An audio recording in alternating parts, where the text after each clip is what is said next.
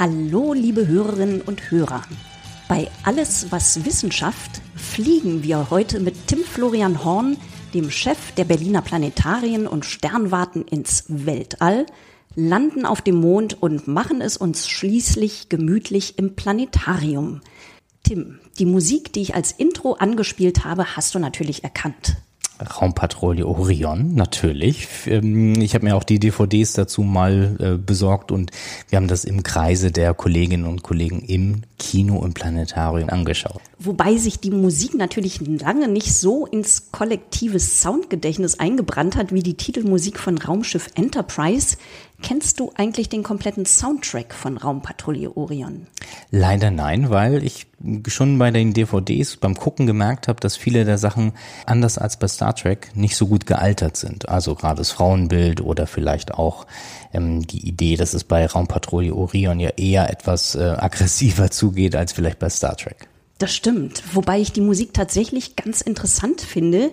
Die Filmmusik hat ja Peter Thomas geschrieben, eine wilde Mischung aus Beat, Jazz, Zwölftonmusik, elektronischen Klängen und Soundexperimenten bis hin zum Einsatz eines Vocoders aus dem Zweiten Weltkrieg. Also ich finde eigentlich schon ganz hörenswert. Raumpatrouille Orion war ja die erste deutsche Science-Fiction-Serie. Ab dem siebzehnten September neunzehnhundertsechsundsechzig war sie im westdeutschen Fernsehen zu sehen und flog immerhin die Hälfte des deutschen Fernsehpublikums ins All. Das allerdings nur siebenmal. Dann war für Commander McLean und seine Besatzung schon wieder Schluss, während Star Trek ja extrem langlebig ist. Interessanterweise ist Star Trek nur neun Tage älter als Raumpatrouille Orion, ging allerdings im U S-amerikanischen Fernsehen damals schon in Farbe auf Sendung, während die deutsche Serie uns noch in Schwarz-Weiß präsentiert wurde. Tim, du hast gerade schon gesagt, du hast die Serie, also zumindest äh, in Teilen, auf jeden Fall gesehen. Ich hatte jetzt auch nicht vor, mit dir über Fernsehserien und Science-Fiction-Filme zu sprechen. Mein Name ist übrigens Heike Muss und ich mache diesen Podcast für die Landesvertretung Schleswig-Holstein in Berlin. Tim, mit dir will ich natürlich über dein Thema sprechen. Das ist die Raumfahrt, das sind Planetarien. Zum Einstieg in ein Gespräch über Raumfahrt finde ich es allerdings durchaus ganz passend, sich nochmal an die jeweiligen Missionen dieser beiden Fernsehraumschiffe zu erinnern. Denn da wird eigentlich auch schon deutlich, in welchem Spannungsfeld sich die Raumfahrt bewegt. Die Mission der Enterprise haben wir natürlich alle im Ohr. Der Weltraum, unendliche Weiten. Wir schreiben das Jahr zweitausendzweihundert. Dies sind die Abenteuer des Raumschiffs Enterprise, das mit seiner vierhundert Mann starken Besatzung fünf Jahre lang unterwegs ist, um neue Welten zu erforschen, neues Leben und neue Zivilisationen. Viele Lichtjahre von der Erde entfernt dringt die Enterprise in Galaxien vor, die nie ein Mensch zuvor gesehen hat. Während die Enterprise nun aber auf Allianzen mit außerirdischen Lebensformen setzt, zur wissenschaftlichen Erforschung in neue Welten aufbricht und das Bild einer liberal-humanistischen Zukunft malt, macht sich die Orion mit ihrer Raumpatrouille auf, Kolonien auf fremden Sternen zu gründen und militärisch gegen Bedrohungen aus dem All zu kämpfen. Was heute noch wie ein Märchen klingt, kann morgen Wirklichkeit sein. Hier ist ein Märchen von übermorgen. Es gibt keine Nationalstaaten mehr, es gibt nur noch die Menschheit und ihre Kolonien im Weltraum. Man siedelt auf fernen Sternen. Der Meeresboden ist als Wohnraum erschlossen. Mit heute noch unvorstellbaren Geschwindigkeiten durcheilen Raumschiffe unser Milchstraßensystem. Eins dieser Raumschiffe ist die Orion. Winziger Teil eines gigantischen Sicherheitssystems, das die Erde vor Bedrohungen aus dem All schützt. Begleiten wir die Orion und ihre Besatzung bei ihrem Patrouillendienst am Rande der Unendlichkeit. Tim, beide Serien gingen neunzehnhundertsechsundsechzig, also fünf Jahre nachdem die U D S S R mit Juri Gagarin den ersten Menschen ins All geschossen hatte, auf Sendung. Ostblock und Westmächte befanden sich mitten im Kalten Krieg. Wo stand die Raumfahrt in dieser Zeit? Was war ihr Antrieb? Also gerade in den sechzigern haben wir gesehen, wie ja, wie stark die Raumfahrt innerhalb eines Jahrzehnts befeuert wurde. Das große Ziel von Kennedy war ausgerufen worden, bis zum Ende der Dekade Menschen sicher zum Mond und zurück zu bekommen.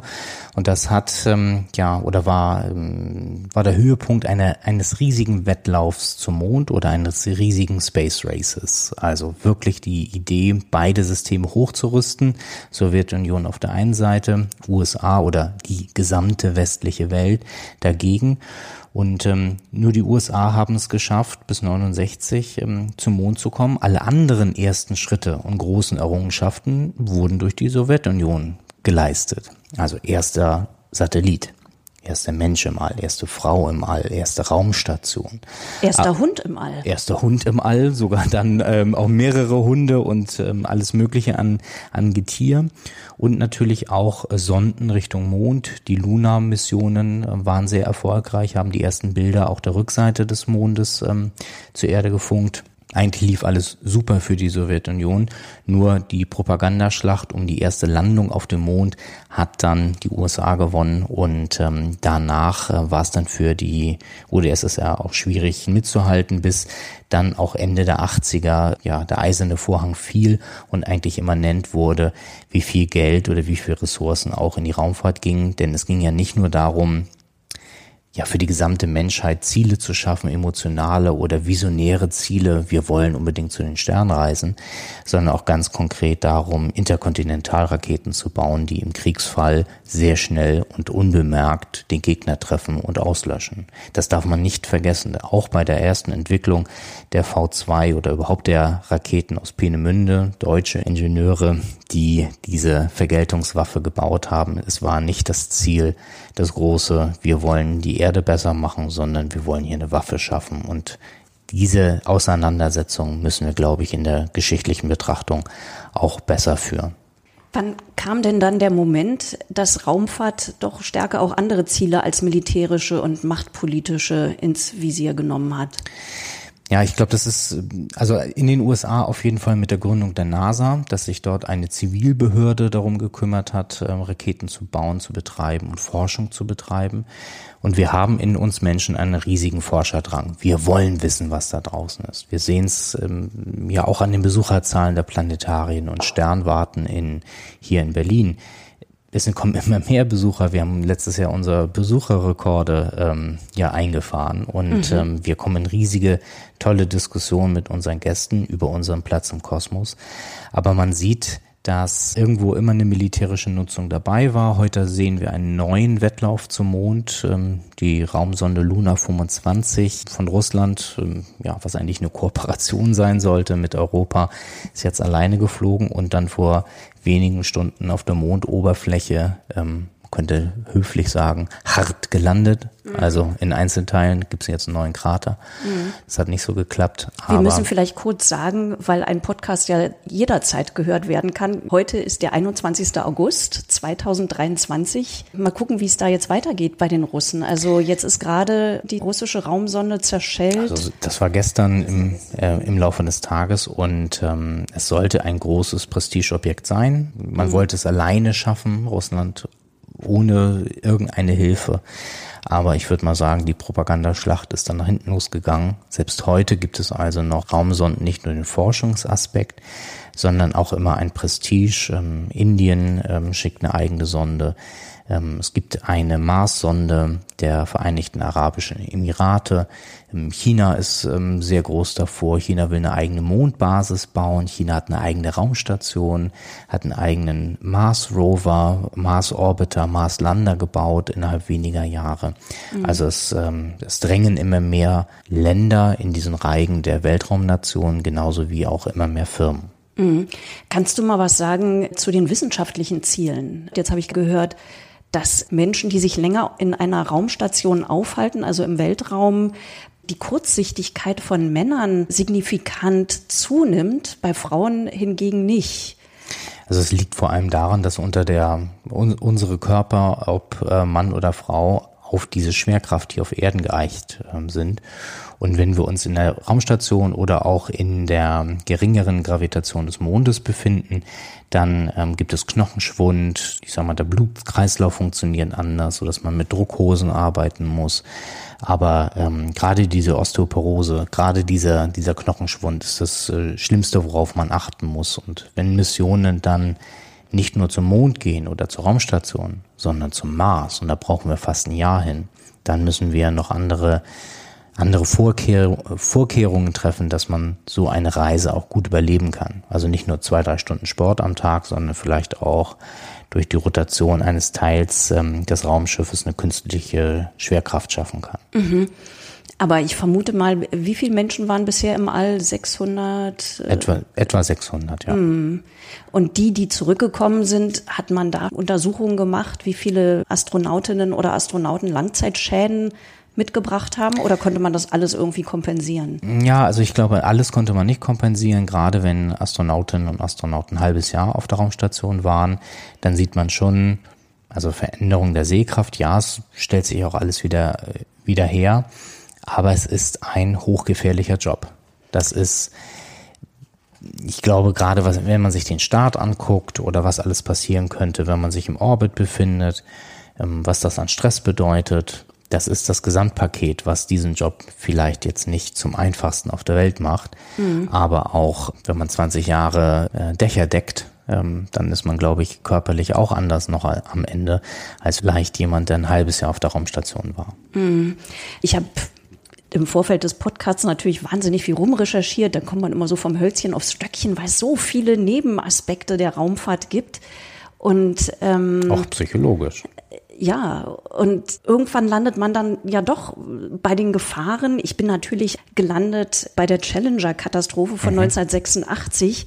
Ich habe so oft schon dieses Tondokument gehört, die Berichterstattung von Haro Zimmer, wie er damals mhm. live für den R I A S aus Pasadena von dieser Katastrophe berichtet hat. Ich finde, dieser O-Ton, der zeigt einfach, wie nichts sonst wie in der Raumfahrt wirklich Euphorie, Dramatik, Trauma beieinander liegen.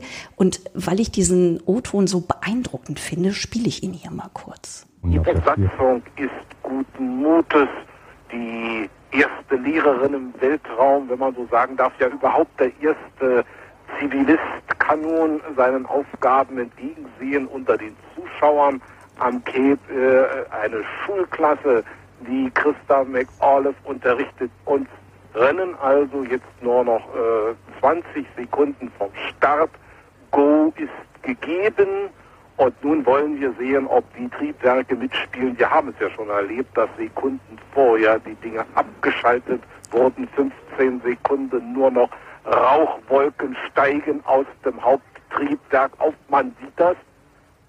Sechs. Die Triebwerke zünden.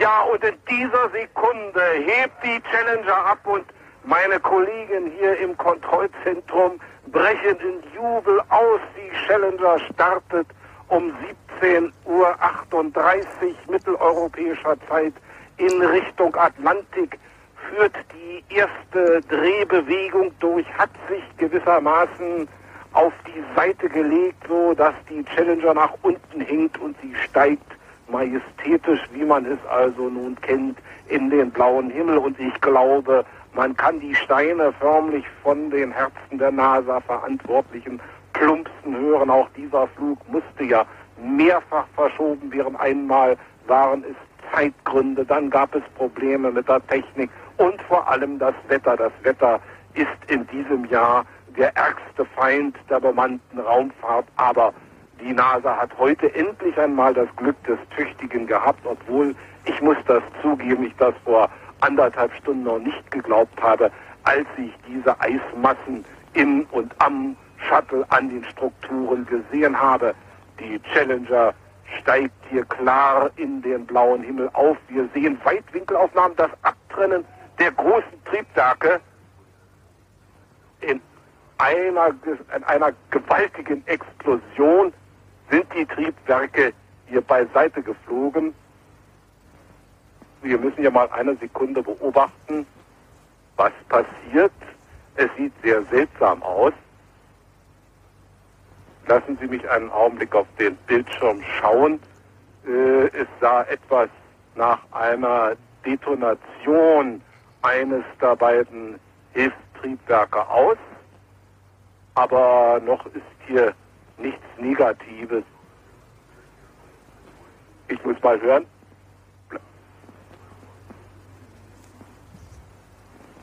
Es ist hier ein Problem eingetreten. Wir sollten eine Sekunde dranbleiben. Es ist hier ein kleines Problem, vielleicht sogar ein gravierendes Problem aufgetreten. Es fallen hier einzelne Teile über dem Gelände nach unten.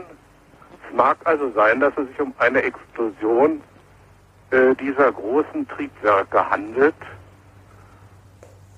Die Challenger ist explodiert.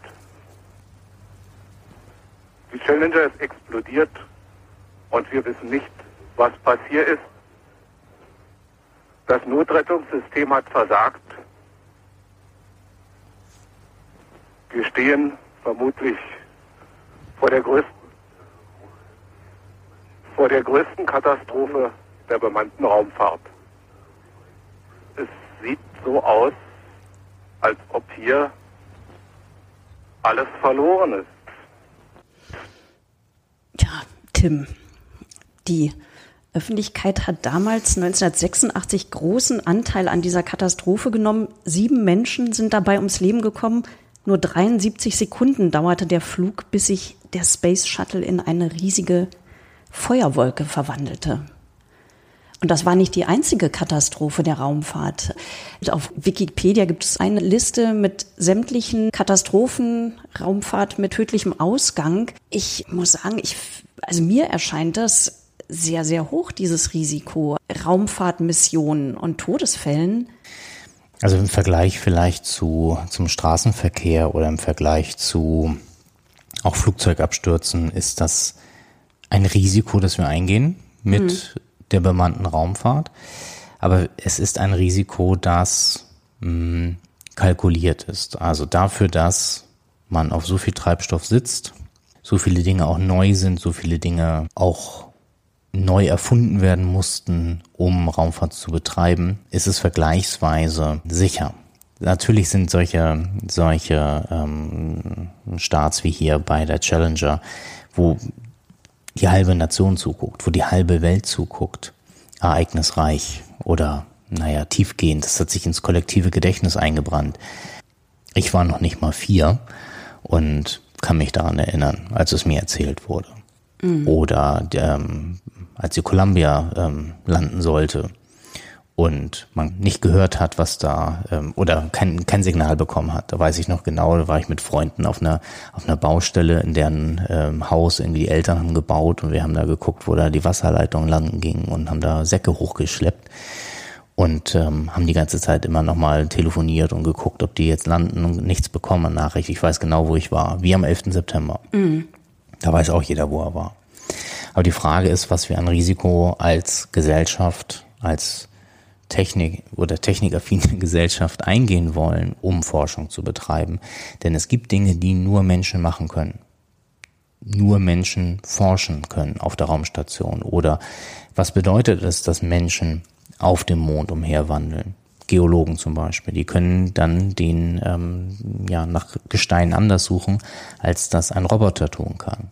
Oder was würde es bedeuten, wenn wir als Menschheit auf dem Mars landen und vielleicht nicht als Nation, nicht als Russen, als Deutsche, als U S-Amerikaner, sondern als Bevölkerung unserer Erde, so wie das bei Raumpatrouille Orion ja anklang. Es mhm. gibt keine Nation mehr, das ist ja vielleicht ein hehres Ziel. Mhm. Wenn wir als Weltbürger auf dem Mars ankommen und äh, ein Taikonaut mit ist, ein Kosmonaut, ein Astronaut und wir gemeinsam diesen Planeten nicht einnehmen als Kolonie für uns als Menschheit, sondern festlegen, wir, wir sind als Forscher gekommen, wir werden als Forschende wieder gehen und haben ein gemeinsames Ziel und dafür lohnt es sich, Risiken einzugehen.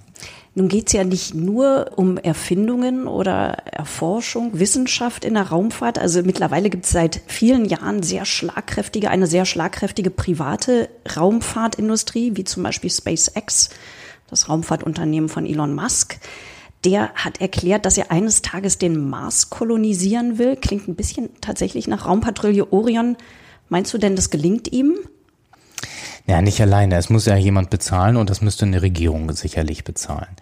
Bei dem Herren ist vielleicht ein bisschen viel Pathos dabei, was er nicht alles schon versprochen hat. Sicherlich ist die Idee, private Firmen mehr in den Markt zu lassen als New Space, keine schlechte Idee. Auch mhm. in Berlin gibt es hundertzwanzig Firmen, die als Zulieferer für, den, ähm, für die Raumfahrt fungieren. Auch im gesamten Deutschland gibt es tausend Firmen, die in irgendeiner Weise am Thema Raumfahrt mitverdienen oder mitforschen. Mhm. Und das ist das Spannende, dass ähm, ja vielleicht auch so ein Geld, was in die Raumfahrt geht, ähm, ist ja mal so die Kritik, wir verbrennen Geld, wenn wir, wenn wir Raumfahrt betreiben. Aber von diesem Geld bezahlen wir ja auf der Erde Arbeitsplätze. Es gibt dann eine Familie in Augsburg, die vielleicht an Raketen mitbaut. Hier in Berlin sind es Zulieferer, die Schwungräder oder ähm, Elektronik bauen. Und das sind alles Arbeitsplätze hier auf der Erde. Menschen, die eine gute Ausbildung haben, vernünftig bezahlt werden sollen. Und das Geld geht also immer zurück, gesamt in die Gesellschaft. Aber um was geht's denn eigentlich alles bei der Raumfahrt? Also warum will Elon Musk den Mars kolonisieren? Na, ich glaube, es geht eher darum, da so ein Marketing aufzuziehen. Er will dieses Starship vernünftig verkaufen, eine neue Art Rakete, groß und wiederverwendbar. Auch schon die Falcon neun, die ja jetzt schon äh, Dutzende Male, hunderte Male gestartet ist und manche der Booster äh, dreizehn, vierzehn, fünfzehn Mal wiederverwendet wurden. Das ist nachhaltiger, das ist günstiger und mit privaten Firmen sind viele Dinge schneller umzusetzen als in so einem Behördenapparat. Aber ähm, es gab schon immer Firmen, die zugeliefert haben. Auch die Apollo-Mission, die Saturn fünf, das war ja nicht die NASA, die selber die Rakete gebaut hat, sondern das gab Vergaben, Ausschreibungen, Vergaben und das waren private Firmen, die es gebaut haben. Aber hier liegt das Risiko neuerdings auch bei den privaten Firmen, sodass ähm, die NASA bei SpaceX Zulieferflüge zur Raumstation komplett einkauft und auch das gesamte Handling, das gesamte Risk-Management bei der Firma lässt und nicht mehr selber startet, wie es beim Space Shuttle der Fall war. Da waren auch ganz viele Firmen unterwegs, aber die Integration, die Zusammenführung hat die NASA selbst gemacht. Mhm. Und das war unglaublich teuer.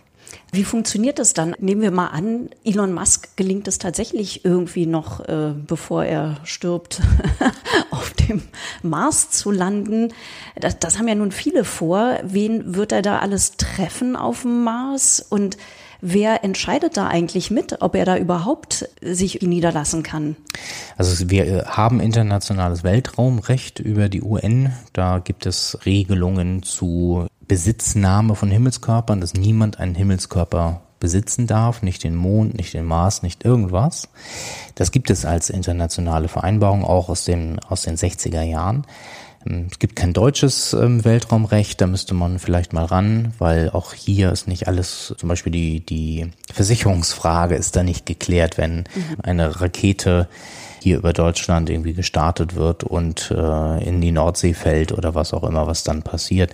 Das müsste man mal machen, das, da müsste der Bundestag mal ran. Aber ich glaube nicht, dass Musk ähm, da alleine hin kann. Das müsste schon ein multinationales Unternehmen sein, um mhm. in den zweitausenddreißiger Jahren, eher so zweitausendachtunddreißig, zum Mars zu fliegen. Mhm. Jetzt geht es erstmal Richtung Mond zurück. Die Artemis-Missionen sollen zweitausendfünfundzwanzig, zweitausendsechsundzwanzig, je nachdem, wo man, wo man auf den Zeitplan guckt, auf dem Mond landen. Artemis zwei soll zunächst nur in den Orbit äh, gehen und ähm, das mhm. Orion-Raumschiff. Ja, verrückt, nicht? Verrückt. Die ähm, haben auch die Serie gesehen. Die haben wahrscheinlich auch die Musik noch mit dabei. ähm, und die dürfen dann äh, nochmal in Orbit oder beziehungsweise überhaupt mal die Reise machen. Am Artemis drei soll dann landen. Der Zeitplan wird aber ständig verschoben. Mhm. Und ähm, mit Artemis vier wird es dann sogar eine, ein Lunar Gateway geben. Das ist eine Mondorbitalstation, die in einem langgestreckten Orbit um den Mond fliegen soll. Also man wird ähm, langsam aber sicher die internationale Raumstation I S S hinter sich lassen und eine zweite Station in internationaler Kooperation bauen. Und zu dieser neuen Raumstation habe ich jetzt gerade noch heute Morgen gelesen, dass sogar der Hilton-Hotelkonzern involviert ist, weil die wohl mitarbeiten an der Planung der Ausstattung dieser Raumstation. Also vielleicht ist da im Hinterkopf ja doch irgendwann noch die Idee eines Hotels auf dem Mond. Oder zunächst einmal im Erdorbit. Die Raumstation I S S soll bis zweitausenddreißig etwa betrieben werden.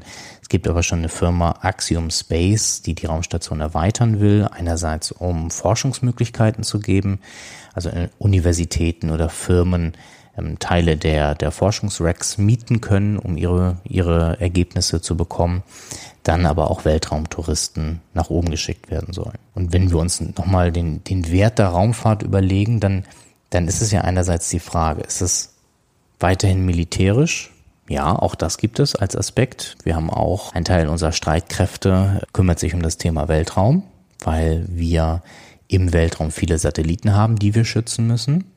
Satelliten, die die Erde beobachten, die also taktische Informationen liefern können, Wetterinformationen liefern können, Kommunikation bereitstellen. Das muss jedes Land für sich sichern. Mhm. Navigation, G P S gab es, es gibt ein russisches System, chinesisches und ein europäisches System, das wie G P S funktioniert. Da wird doch aber auch viel mit Privatwirtschaft gearbeitet. Also Elon Musk hat mittlerweile dreitausendfünfhundert Satelliten mhm. im All und will noch erhöhen auf vierzigtausend. Ja, um Internet bereitzustellen. Natürlich guckt man sich an, was es kostet, so ein Internetservice, kleine oder geringe Latenzzeiten, so dass man da anscheinend schön mit daddeln kann. Mhm. Aber es geht dann darum, wer bezahlt wirklich die Investitionskosten. Mhm. Und ähm, Starlink heißt das System, die guckt natürlich drauf, dass sie das Militär, das U S-amerikanische Militär als Hauptkunden gewinnen und damit eigentlich den Pri- Privatmarkt so ein bisschen querfinanzieren können. Also es gibt für, für den Weltraum den militärischen Komplex, es gibt den wissenschaftlichen, Erdbeobachtung, Wetter, äh, Blick auf den Klimawandel, Satelliten natürlich, aber auch den Blick nach draußen, mhm. Hubble Space Teleskop oder andere, die wir nutzen und ähm, eben ein, ein Großteil friedlichen Nutzung, ob das Satellitenfernsehen ist oder weltweite Telekommunikation und ähm, letztendlich die emotionale Komponente, den Blick auf unseren Planeten zu werfen. Selbst die Astronomie arbeitet ja so, dass wir ewig nach draußen geguckt haben zu den Sternen und am Schluss haben wir gemerkt, naja, wir müssen ja auch mal auf die Erde schauen und diesen Planeten nochmal genauer verstehen. Und da gibt es auch sogar einen, ähm, ja, einen psychologischen Effekt, der viel beschrieben wird, der Overview-Effekt. Mhm. Es soll wohl so sein, dass Astronautinnen und Astronauten am Anfang ihrer Raumzeit da oben gerne mal auf die Erde zeigen und sagen, hier, da ist Bottrop, da komme ich her. Und eine Woche ähm, später schaut man wohl aufs Land, dann wieder auf den Kontinent und irgendwann scheinen die Astronautinnen und Astronauten nur die Erde als Ganzes wahrzunehmen. Mhm. Und wie zerbrechlich dieser Planet ist. Matthias Maurer, der gerade ein, ein halbes Jahr auf der Raumstation war, wird ähm, sein neues Buch oder überhaupt sein Buch vorstellen. Und da spricht er auch darüber, wie sich sein Blick auf die Erde verändert hat. Mhm. Und wenn wir das eigentlich jedem Menschen mitgeben könnten, ein Gefühl dafür, wie besonders die Erde ist, mhm. glaube ich, würden wir hier anders über politische Konflikte sprechen, aber auch anders über den Klimawandel. Ja, ich habe ein Interview mit Matthias Maurer gehört. Wird er dieses Buch eigentlich bei euch im Planetarium vorstellen? Ja, wir Ach, haben einen, einen wunderschönen Abend mit ihm geplant. Er hat auf der Raumstation auch dreihundertsechzig Grad Aufnahmen gemacht. Mhm. Die sichten wir gerade, bereiten die vor, dass wir zu verschiedenen Themen dann auch ähm, mal auf der Kuppel quasi dabei sein können, wie er durch die Raumstation fliegt. Toll, dann gucken wir auf eure Website und können da wahrscheinlich schon lesen, wann er zu Gast sein wird. Genau, unter planetarium Punkt Berlin. Und ich glaube, das Schöne ist ja, wenn er da ist, dann ähm, kann man auch die Fragen stellen, die man schon immer mal fragen wollte. Mm.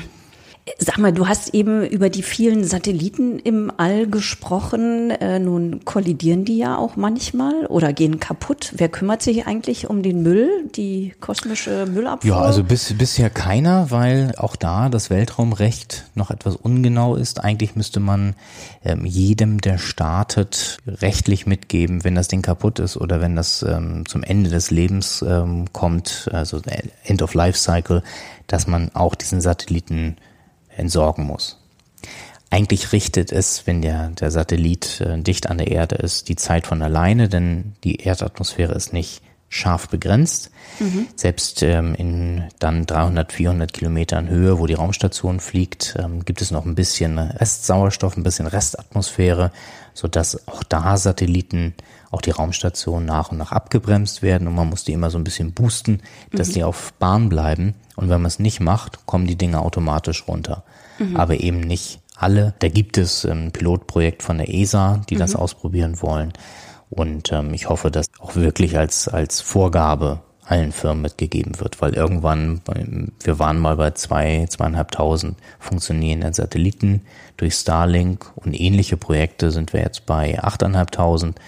Das wird langsam ein bisschen eng da oben, wenn mhm. dann die Dinge mal kaputt gehen oder sich das kaskadieren würde. Ein mhm. Ding schlägt ein, macht ordentlich Splitter und irgendwann hätte man so eine Kaskade an Satelliten, die sich gegenseitig äh, zerschießen. Gab es zum Beispiel in Gravity, in dem ähm, Science-Fiction-Film, eine beängstigende Sequenz und be- beängstigend an Ausgang. Und ähm, du hast es eben schon so ein bisschen angerissen, es gibt jetzt viele Mondmissionen. Indien versucht gerade oder befindet sich schon im Orbit. Befindet sich im Orbit, soll demnächst landen. Mhm. Ähm, auch ähm, ja viele Nationen, die dahin hin zurück wollen. Und dann geht es eigentlich immer noch darum zu klären, wie der Mond entstanden ist. Mhm. Obwohl wir die Apollo-Mission hatten, neunundsechzig bis äh, zweiundsiebzig, gibt es unterschiedliche Theorien und man muss hin, um das nochmal genauer zu untersuchen. Mhm. Genauso wie eine Suche nach Wasser.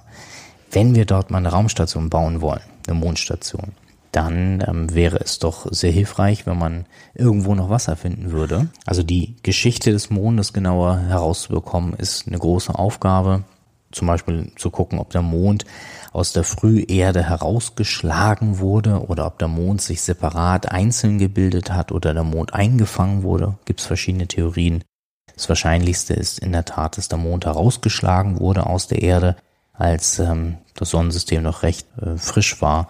Und ähm, dafür muss man aber dahin und sich das genauer angucken. Und warum starten dann Indien oder auch die Vereinigten Arabischen Emirate oder China, die E S A, warum starten alle einzelne Missionen, wenn das nur um diese eine Frage geht? Ja, es, also so ganz einzelne Missionen sind es ja nicht. Auch, mhm. auch bei dieser Sonde Luna fünfundzwanzig, der russischen Mission, war ja eigentlich geplant gewesen, dass Europa mitmacht. Und so gibt es immer verschiedene universitäre Institute, die dann doch eine Kamera oder ein Messgerät oder ein Stück Software oder was auch immer zuliefern.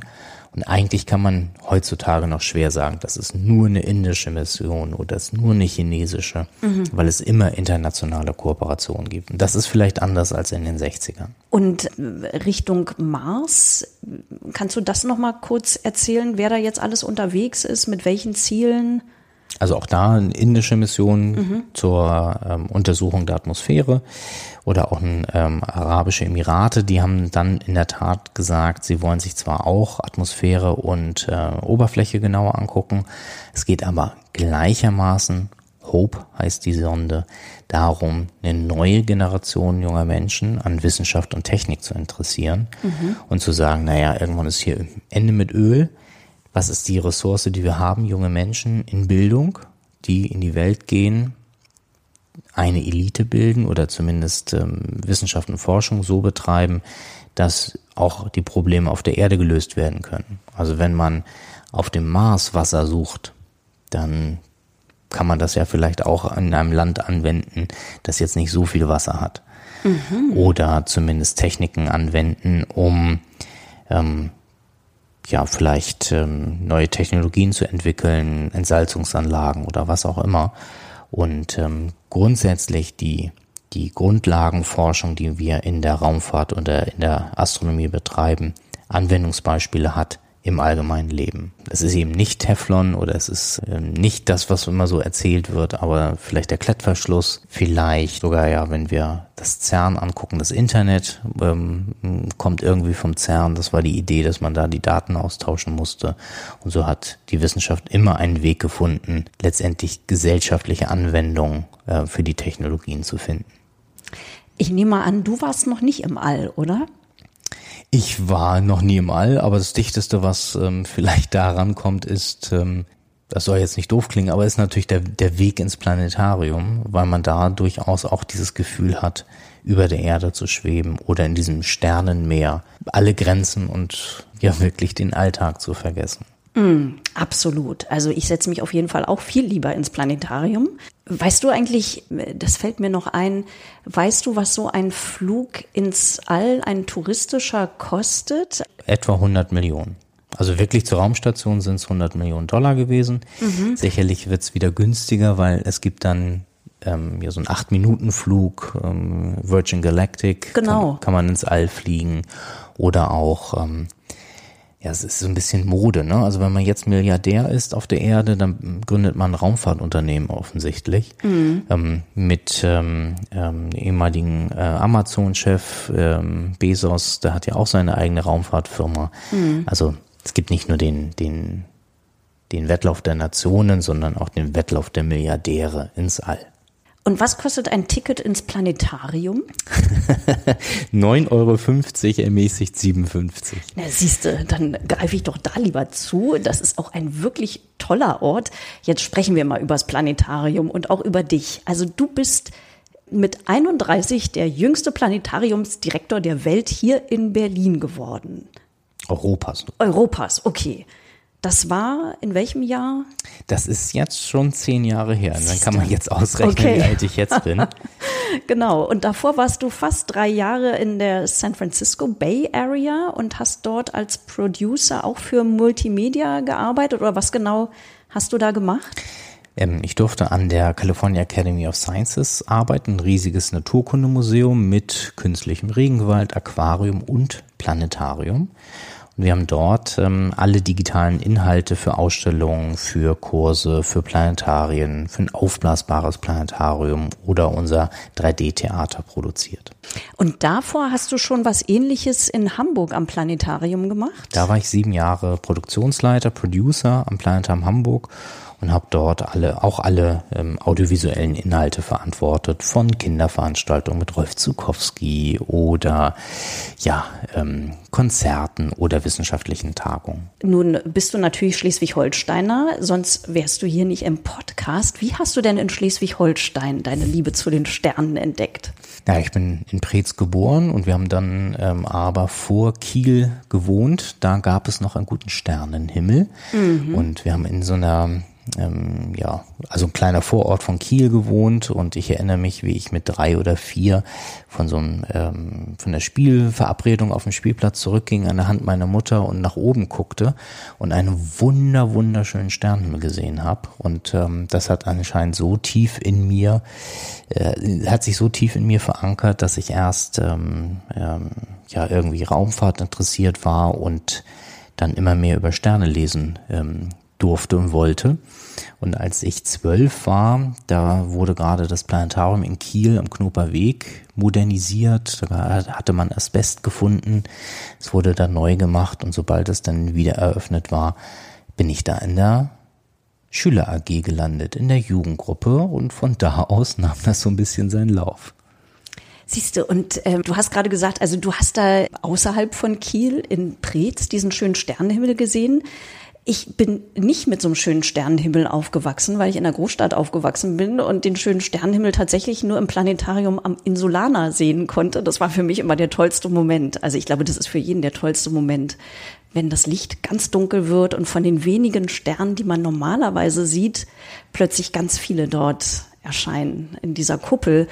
Nun ist eine, jetzt will ich immer Mission sagen, also ein Anliegen von dir, du wirbst dafür, aus Berlin eine Lichtschutzstadt zu machen. Warum?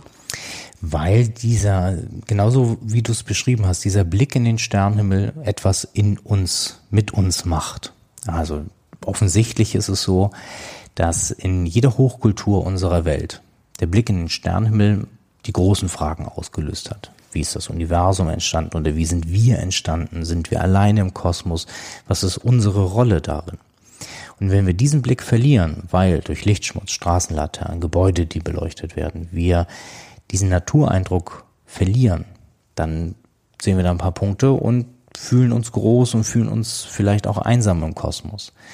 Und wenn wir zwar überall in Deutschland, in der Eifel oder im Westhaveland Lichtschutzparks einrichten, dann ist das sicherlich gut, aber wir können auch in der Stadt dafür sorgen, den Sternenhimmel zurückzuholen. Diese ganzen Straßenlaternen brauchen wir nachts nicht. Es ist nicht mehr Sicherheit, wenn diese an sind. Tatsächlich. Es gibt Studien dazu aus den U S A, dass ähm, die, Stra- oder die, die Beleuchtung, die man immer so gerne hat, äh, in der Einfahrt, diese Bewegungsmelder, auch ein Räuber freut sich, wenn er bei Licht arbeiten darf. Also kein positiver mhm. Effekt auf die Sicherheit. Sicherlich ähm, strahlen wir oft zu viel Licht nach oben ab. Das könnte man, da könnte man andere Lampen bauen, Geld sparen. Das mhm. ist ja auch durchaus, durchaus ein ähm, Aspekt, gerade bei den Energiekosten derzeit. Das ist ein touristischer Faktor, den man haben könnte. Im Tempelhofer Feld nachts aufmachen und dann sitzen da zehntausend, zwanzigtausend Leute und gucken nachts Sterne. Was wäre das dann für eine besondere Nutzung mitten in Berlin, mitten in einer Großstadt? Und wir sehen auch deutlich, Flora und Fauna in Städten sich verändern. Wir sprechen über ein Insektensterben, wir sprechen darüber, dass Vogelarten zurückgehen. Warum? Weil durch dieses viele Licht Insekten in ihrem natürlichen Prozess gestört sind, auch das Brut- und Nistverhalten von Vögeln sich ändert. Grundsätzlich die, die, der ökologische Raum oder die Biosphäre unseres, unserer Stadt kaputt ist, unter anderem, weil wir zu viel Licht haben und die Tiere in ihrem natürlichen Rhythmus oder aus ihrem natürlichen Rhythmus geholt werden. Das könnten wir schützen und könnten dadurch einen ökologischen Aspekt finden, warum wir besser in Städten leben. Auch für uns Menschen gesunder leben könnten, mit weniger Licht würden wir besser schlafen. Auch das Krebsrisiko in den Städten wäre dadurch geringer und wir hätten noch einen schönen Sternenhimmel und noch mehr Touristen. Das klingt total überzeugend. Wen musst du denn jetzt überzeugen, dass das ein gutes Ziel ist? Naja, also interessanterweise habe ich das versucht, an verschiedenen Stellen auch politischen Parteien zu erzählen. Aber ich glaube, dass wir jetzt die letzten Jahre andere Themen hatten, die da so ein bisschen ja spielinig beobachtet oder betrachtet wurden. Und selbst eine grüne ähm, Senatorin wollte sich das nicht anhören, obwohl das ihr Thema gewesen wäre. Weil mit der Verkehrswende haben wir in Berlin ganz schön was zu tun. Wir haben vielleicht auch mit dem Klimawandel noch anders zu tun. Wir reden darüber, dass wir in der Stadt Flächen entsiegeln, um das Regenwasser aufzufangen. Aber ich glaube, dass das in dem Mix für eine nachhaltige Stadtentwicklung wichtig wäre, auch darüber zu sprechen.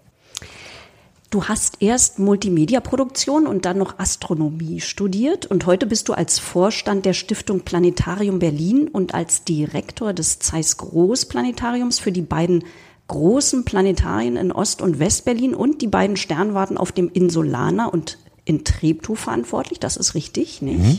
Weltweit tut sich ja sehr viel. Also ich habe so den Eindruck, die Planetarien stehen untereinander auch weltweit in Konkurrenz. Welches Planetarium hat jetzt die neuesten Projektoren? Wo stehen wir denn da in Berlin? Wo stehst du denn da? Also ich glaube, in dem Mix an Medien und Technik, die wir einsetzen, sind wir weltweit führend. Und zwar nicht, weil wir jetzt vielleicht die Projektoren haben, die im Datenblatt die schnellsten, größten sonst was darstellen, sondern weil wir die Technik besonders einsetzen. Viele unserer Programme sind live moderiert und kommen nicht vom Band, wie vielleicht mhm. in anderen Häusern in Deutschland oder in der Welt. Das ist mehr ein Sternekino. Aber das ist nicht der Vorteil eines Planetariums. Die, die Technik, die da steht, das sind riesige ähm, Datenbanken astronomischer Daten, da kann man durchfliegen. Die werden immer wieder ergänzt, jeden Tag um neue Entdeckungen. Also wenn neue Jupitermonde oder Saturnmonde entdeckt werden, dann fügen wir die hinzu und können die sofort zeigen, weil die Daten einer Open Data Policy bei den Agenturen unterliegt und wir deswegen einpflegen können. Und ähm, das macht das so modern und besonders, denn jeder kann da eine Frage stellen und wir können überall hinfliegen. Und ähm, wenn man sich so meinen Job anguckt, dann mache ich das ja nicht alleine, sondern wir sind vierzig Leute, die festangestellt bei der Stiftung Planetarium Berlin arbeiten. Das ist eine Stiftung öffentlichen Rechts. Das ist also eine, eine öffentliche Einrichtung in der Zuständigkeit der Senatsverwaltung für Bildung, Jugend und Familie. Wir gucken also auf die Rahmenlehrpläne, dass wir gute Sachen machen. Und ähm, ich bin stolz und dankbar, dass ich so ein bisschen mein naives äh, Lebenscredo umsetzen darf. Ich möchte tolle Sachen mit tollen Menschen machen und ganz viel ausprobieren und überlegen, wie auch die Zukunft solcher digitalen Planetarien aussehen kann. Gibt es nochmal ein Konzert, wo vielleicht nur mal zwanzig Leute kommen, aber sowas wie Lange Nacht der Museen oder dergleichen, da haben wir ähm, sechstausend, siebentausend, achttausend äh, Gäste im Haus an einem Abend, in einer Nacht. Und das ist ein, ja, es ist ein Geschenk, mit spannenden Leuten arbeiten zu dürfen. Es ist ein Geschenk, so viel ausprobieren zu dürfen, weil gerade diese, diese Besonderheit, zwei Volkssternwarten, zwei Planetarien, zwei aufblasbare Planetarien haben wir auch noch. Da kann man ganz viele Sachen ähm, auch mal, ja, auch mal ausprobieren, auch mal einfach machen. Und man muss nicht jahrelang darüber diskutieren. Das empfinde ich als sehr erfrischend und ähm, Freiräume zu geben und Möglichkeiten zu geben, sowas zu machen. So ein Stichwort bei Planetarien aktuell sind ja immersive Medien. Filmfestivals machen neue Sektionen auf in Richtung immersive Medien. Ausbildungsgänge entstehen, die Technik, technischen Möglichkeiten werden vermutlich auch besser. Ich hätte jetzt ja eigentlich gedacht, dass Planetarien schon immer irgendwie immersiv sind, weil immersiv heißt doch eigentlich nur, ich gehe hinein in einen Raum. Und es ist in der Wahrnehmung ähm, immersiv. Also es kann auch ein Buch immersiv sein, es kann ein Computerspiel, ein Film, ein gut gemachter, großformatiger Film kann immersiv wirken, wenn man das Gefühl hat, hineingezogen zu werden in diese Realität. Und Planetarien, die jetzt hundert werden, das erste Projektionsplanetarium wurde neunzehnhundertdreiundzwanzig vorgestellt. In München? In München und nein, eigentlich erst in Jena und dann in München neunzehnhundertfünfundzwanzig ausgeliefert, also ein bisschen ähm, hin und her gefahren wurde der Projektor. Dann war das schon immer ein immersives Medium. Es wurde auch als das Wunder von Jena bezeichnet, als ingenieurtechnische Meisterleistung ähm, des vergangenen Jahrhunderts. Aber es ist ähm, vielleicht oft so gewesen, dass Planetarien vielleicht ja eine Nische waren oder ein bisschen als Bildungseinrichtungen auch nicht zu sehr unterhalten wollten. Jetzt sprechen wir seit fast zehn, fünfzehn, fast zwanzig Jahren über V R. Wir reden jetzt über A R, X R und immer wieder neue Begriffe. Und es kommt in Wellen immer wieder. Mhm. Aber die, die technische Hürde, diese Inhalte in die Planetarien zu bringen, war lange Zeit zu hoch. Also vor zwanzig Jahren hat es angefangen, dass Planetarien digitalisiert wurden. Der Mediendom in Kiel, übrigens dann das erste digitale Planetarium Zentraleuropas. Mhm. Und ähm, damit hat es eigentlich angefangen, am Studiengang Multimedia-Produktion an der Fachhochschule Kiel ähm, diese Barriere zu durchbrechen. Wie schaffen wir es denn, junge Studierende in so ein Medium reinzuholen, ihnen auch beizubringen? Was sind die, die, die, die Gesetze, die Regeln für gute immersive, ähm, gutes immersives Storytelling? Und da war und ist die Fachhochschule Kiel weiterhin in Europa führend, muss man ja auch mal laut sagen. Unbedingt, irgendwo. unbedingt. Mhm. Und ähm, in Lübeck jetzt ebenso, auch dort an der Fachhochschule, ja, auch dort haben sie eine eigene äh, Kuppel, um zu ergründen, wie man einerseits V R produziert, aber andererseits auch ähm, immersive Medien für Planetarien, denn davon haben wir fast hundert Einrichtungen im deutschsprachigen Raum. Und auch diese Einrichtungen müssen eine Relevanz neu beweisen. hundert Jahre ist das Medium alt. Ich finde aber, dass die Planetarien zu sehr die Scheuklappen auf hatten oder aufhaben und immer Sterntheater machen. Diese Technik kann aber Wissenschaftstheater sein. Diese Technik kann es ermöglichen, genauso in die Tiefsee zu, zu fahren, mhm. genauso wie man in ein schwarzes Loch kommt ähm, oder durch eine Blutbahn fliegt. Und dieses Medium schafft es, Wissenschaft, komplexe Wissenschaft emotional und didaktisch zu erklären. Und das, finde ich, müssen wir noch mehr machen. Das müssen wir genauso wie im Mediendom. Das Ding heißt ja auch schon nicht mehr Planetarium, sondern Mediendom aus einem guten Grund. Aber wir müssen das mehr ausprobieren und ähm, auch darüber diskutieren, wie wir andere Wissenschaften ins Haus bekommen. In Kiel spricht man darüber, ein Meeresvisualisierungszentrum zu bauen. Auch das könnte ja ein, ein Schulterschluss sein zum Mediendom oder ein Schulterschluss sein, um mit Blick auf ähm, Artenschutz Tiere eben nicht in einem großen ähm, Wassertank zu halten, sondern ihr digitales Abbild auf großen immersiven Flächen darzustellen, sodass man trotzdem hochemotional lernen kann und diesen Lebensraum kennenlernt. Und um da Schritt zu halten, also wie schnell erneuern sich die technischen Möglichkeiten? Also das größte, neueste wäre jetzt, eine Kuppel nicht mehr mit Projektion zu füllen, sondern komplett mit L E Ds auszukleiden. Mhm. Da habe ich mir in China einen Prototypen angeguckt. Ich war auch in den U S A, um mir das fertige Produkt anzugucken. Es ist dann aber, und da muss ich dann eher so als, dann, dann muss ich ja doch wieder einen anderen Hut aufsetzen, auch wenn ich, wenn das Bild toll aussieht, wenn ich sehe, dass die Software das kann, was ich machen möchte, muss ich trotzdem eine Einrichtung leiten, die mit öffentlichen Zuschüssen arbeitet und Ticketumsätze generieren muss. Und ich möchte, dass Schülerinnen und Schüler bei uns nur vier Euro bezahlen, nicht mehr. Also kann ich keine Technik für fünf, fünfeinhalb Millionen Euro kosten, die mich zusätzlich dreihundert oder vierhunderttausend Euro Stromkosten mm. kosten im Jahr. Das ist dann nicht nachhaltig und ähm, ich weiß nicht, ob die Technologie schon so ausgereift ist. Denn letztendlich kommt es nicht darauf an, die allerbeste, neueste Technik da stehen zu haben, sondern Menschen am Pult, Menschen an den äh, Kontrollen, die damit umzugehen wissen und die es schaffen, eine siebte Klasse, die vielleicht aus einem strukturschwachen Stadtrandgebiet kommt, emotional und inhaltlich so zu packen, dass die mitmachen und wir ihre MINT-Biografien so befeuern, dass die für immer in ihrem Leben was mitnehmen. Und dann mhm. ist es cooler, wenn eine motivierte Person da steht und dann der Beamer vielleicht nicht ganz so hell, so teuer und sonst was ist, aber diese Person dort steht und es schafft, mit Worten und mit Eindrücken ein Leben zu verändern. Absolut. Was sind denn so die Next Steps, um nochmal zur Raumfahrt zurückzukommen, mit denen wir rechnen? Also China will, du hast das vorhin schon gesagt, zwanzig dreiundzwanzig mit dem Bau einer bemannten Raumstation beginnen. Äh, apropos bemannt, sind keine Frauen dabei? Wir, ich glaube, wir müssen da mal über den Begriff reden, ne? Bemannt. Mhm. Ich habe, oder wir, wir diskutieren das ja natürlich im Team auch, wie wir, wie wir durch Sprache moderner werden. Also, es wäre eine bemenschte Raumfahrt. Mhm. Ich habe den Begriff das eine oder andere Mal äh, benutzt, auch beim ehemaligen E S A-Chef. Ähm, der war da noch nicht so ganz überzeugt, dass das die richtige Variante ist.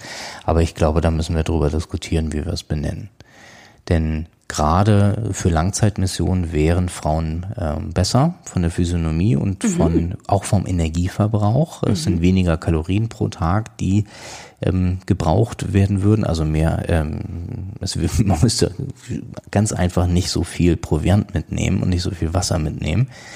Ähm, es wäre dann ein bisschen einfacher, wenn man nur Frauen zum Beispiel zum, zum Mars schicken würde. Mhm. Aber die, ähm, wenn wir auf die chinesische Raumfahrt gucken, die Raumstation ist schon im All, die ist mhm. eigentlich äh, fast fertig. Es geht dann darum, als nächstes auf dem Mond bis zwanzig dreißig eine Mondstation zu bauen, auf der Oberfläche. Das mhm. hat China vor, wobei es ist viel Propaganda dabei. Es geht erstmal darum, zum Mond zurückzukehren mit äh, Sonden, vielleicht auch, ähm, dass äh, China selbst dann sogenannte Taikonauten dort landen wird. Als ähm, zweite Nation, auch ähm, Russland hat das eigentlich äh, irgendwo immer auf der Agenda. Ist die Frage, ob die finanziellen Ressourcen die nächsten Jahrzehnte noch da sein werden. Und ähm, Europa wird immer mitmischen. Europa baut zum Beispiel das Service-Modul für die Orion-Raumsonde. Ähm, dafür bekommen wir auch mal einen Sitz auf einer der Missionen und ähm, dürfen mit. Ähm, ob auf lange Sicht immer so dieser, dieser äh, Mitfahrersitz ähm, das Richtige ist für die europäische Raumfahrt, ähm, muss die Politik entscheiden. Ähm, würde man mich fragen, würde ich hier Werbung machen, auch äh, für ein eigenes äh, bemenschtes äh, Trägersystem, mhm. wo wir selber die äh, Möglichkeit haben, ins All zu kommen. Aber äh, dafür sind vielleicht äh, im Moment auch nicht die Ressourcen da. Ich habe auch noch gelesen, Jeff Bezos arbeitet angeblich an einer Weltraumstadt. Du hast ja vorhin schon mal von dem Wettlauf der Milliardäre gesprochen. Ist das jetzt nur irgendwie so eine Geschichte, um noch hier Elon Musk noch einen mitzugeben, oder? Ja, also ist die Frage, wie realistisch die Sachen sind. Selbst bei SpaceX haben ja alle gesagt, ja, ja, lass den mal machen. Und die Falcon neun ist leider ein großer Erfolg. Und ähm, das Starship wird auch irgendwann fliegen. Ähm, auch das wird wiederverwendbar sein. Das wird hundert Tonnen in den ähm, erdnahen Orbit befördern können. Das ist, ähm, ist eine riesige Masse an Möglichkeiten, die dieses äh, Trägersystem bieten würde. Und ähm, so ein bisschen Konkurrenz kann nicht schaden. Wobei die Frage natürlich immer ist, sind die Ressourcen da überall gut eingesetzt? Aber das müssen die Herren selber wissen, wenn sie vielleicht gerade nicht im Scheidungskrieg unterwegs sind ähm, und sowieso nicht mehr so viel Cash dabei haben. Ja, ich habe hier in der Vorbereitung natürlich auch viel Wissen gesammelt, was ich nie gesucht habe. Zum Beispiel war mir gar nicht klar, dass Elon Musk schon mehrere Haartransplantationen hatte.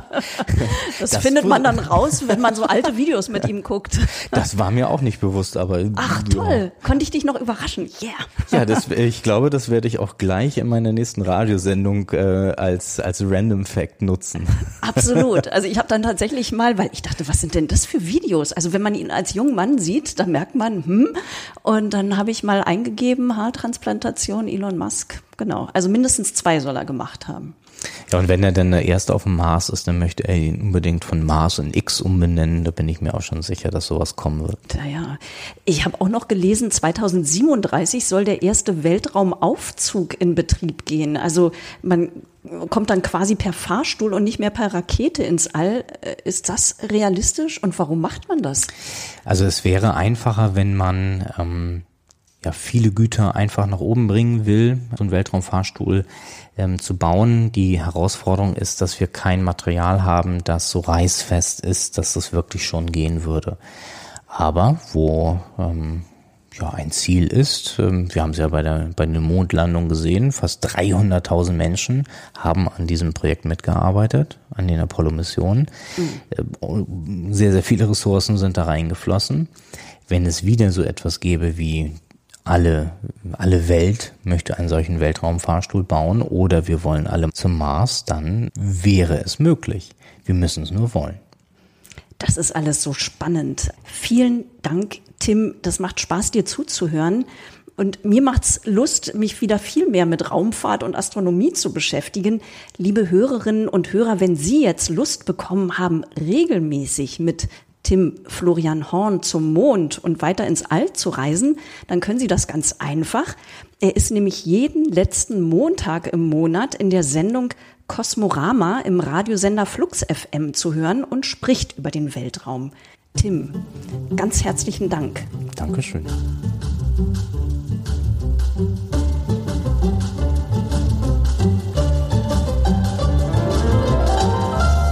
me to the moon and let me play among the stars.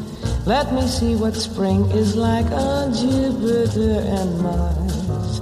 In other words, hold my hand. In other words, darling, kiss me. Fill my heart with song and let me sing forevermore. You are all I long for, all I worship and adore. In other words, please be true. In other words, I love you.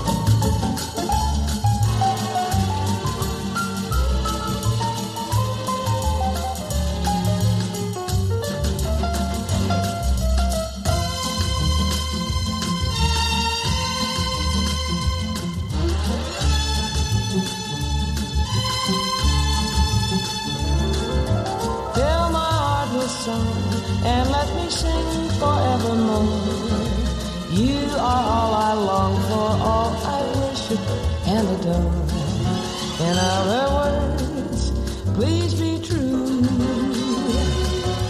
another